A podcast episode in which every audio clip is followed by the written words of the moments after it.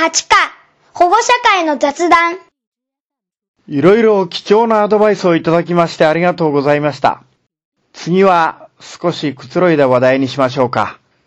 ご自分の子供の面白い出来事、何でもいいですから、一つ話してくださいませんか。例えば、これはこの間聞いた隣近所の話です。仕事から帰ったある日、狭い道に救急車が止まっていました。事故かな？誰か急病かな？心配しながら通り過ぎようとしたら、しゃがみ込んだ子供の脇でお母さんが、救急車に乗れるなんてめったにないわよって一生懸命に説得していました。どうやらその子供は救急車に乗るのが嫌だったようですね。そういうのでよろしければ、私から、うちの子の話ですが、一緒にスーパーに買い物に行った時、節分ということもあって、お菓子売り場には豆と一緒に自由に持ち帰りできる鬼のお面がたくさん置いてありました。それを見たうちの子は、ママ見て、渡る世間は鬼ばかり、鬼ばっかりよ、見て、って叫んだんです。その調子です。ちょっとした世間話のようですが、実はそこから子供の性格がわかるんですね。今の話ですとお子様は結構ボキャブラリーが豊富だということが伺えますね。それでは次の方お願いします。では、先月ですが、一つ話させていただきます。うちのゆかは4歳です。3歳くらいの頃、何をしたか忘れましたが、大きないたずらをしました。で、なぜそんなことをしたのか、訳を聞き出そうとしました。ゆかは黙って下を向いているばかり。ついに怒り心頭に発した私は、どうしてそんなことをしたの？訳を言いなさい訳を？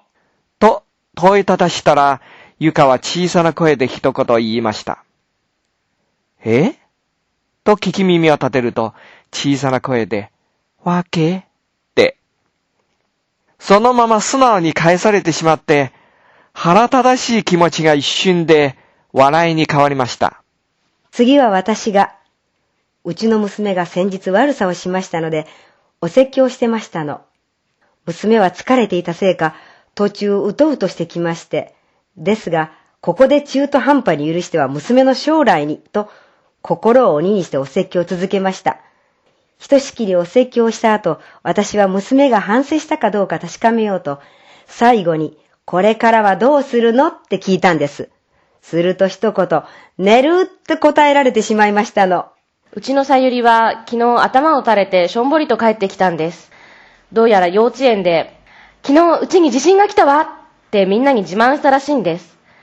ところがみんなのうちにも来ていることを知らされてがっかりしたらしいんです。日曜日、うちの翔太と宝探しゲームをしていました。翔太が私の結婚指輪を隠して、二人でワイワイと探し回っていたのですが、なかなか見つかりませんで。で、翔太くん、ヒントちょうだいヒント。で言うと、うーん、僕もわからんって、満面の笑顔で答えられました。もう、こっちは顔面蒼白で、私は、長年ダンプの運転手をしていて、持病の腰痛に悩んでいるんです。そんな私を見かねてうちのエリカが、パパ、行ってらっしゃい現場でびっくり箱にならないでねって心配してくれました。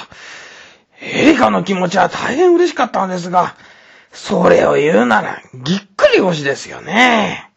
うちの自兵は、隣のおばあちゃんに、お家でお手伝いをしたことがあるの？って聞かれて、生まれたばっかりの妹を育てたよって胸を張りました。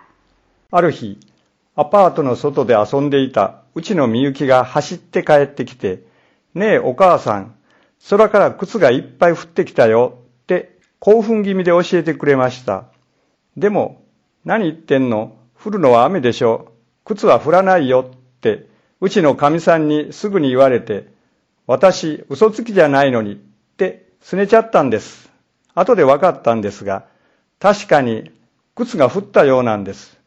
上の階の若い夫婦が大喧嘩をしたようで、先々週、うちの綾子を健康診断に連れて行った時のことです。優しそうなお医者様が、じゃあスカート脱いで横になってね、と言われたんですが、綾子は、なんでよ、嫌よ、パンツ見えちゃうじゃないとすっごく怒りましてね。お医者さんと看護師さんから誰も見ないからって声を揃えてなだめられて、あっという間に診察が終わってしまって。あやこちゃんは4歳だけど、結構ませていますね。こうした面白くて個性的なお話は、まだ色々終わりと思いますが、次のイベントが控えておりますので、ひとまずここで置いて、先へ進ませていただきましょう。